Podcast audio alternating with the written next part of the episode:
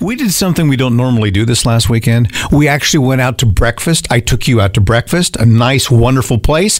We walked in, everybody was friendly. We were seated. The guy poured us some coffee. How are you? Good morning. The waiter came over. How can I help you? Everything was fantastic. The food was fantastic as well. until the end. So that you understand the end of the story, we need to talk about how great the waiter was. Very impressive. He was the most attentive, sweetest waiter.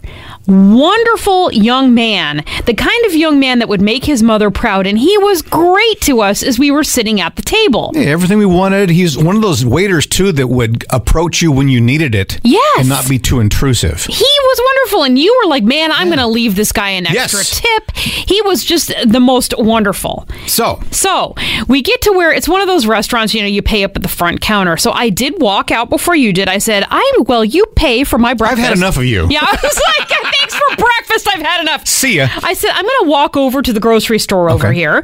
So you go ahead and you catch up with me there. So what happened when you were Well, standing there? I walked up to pay the tab and I took my credit card out and I, I put it on the counter and here he comes. And I thought, oh, he's going to take my money too. Fantastic. And he goes, uh, one, sir. And he hands me a menu.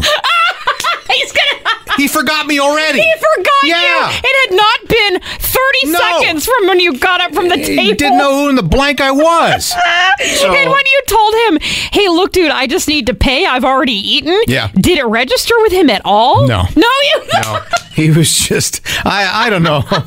well, I'm glad to see you left such a lasting impression on the young man. Headed your way at 7:30 to share your salary. His name is Dave. He's an IT guy for a record label. He's going to come clean. So he's going to tell us what he does for a living. He's going to tell us how much he makes for a living, and he's going to tell stories about famous people. There's a good one about him with a famous guy in an elevator. Oh, excuse me.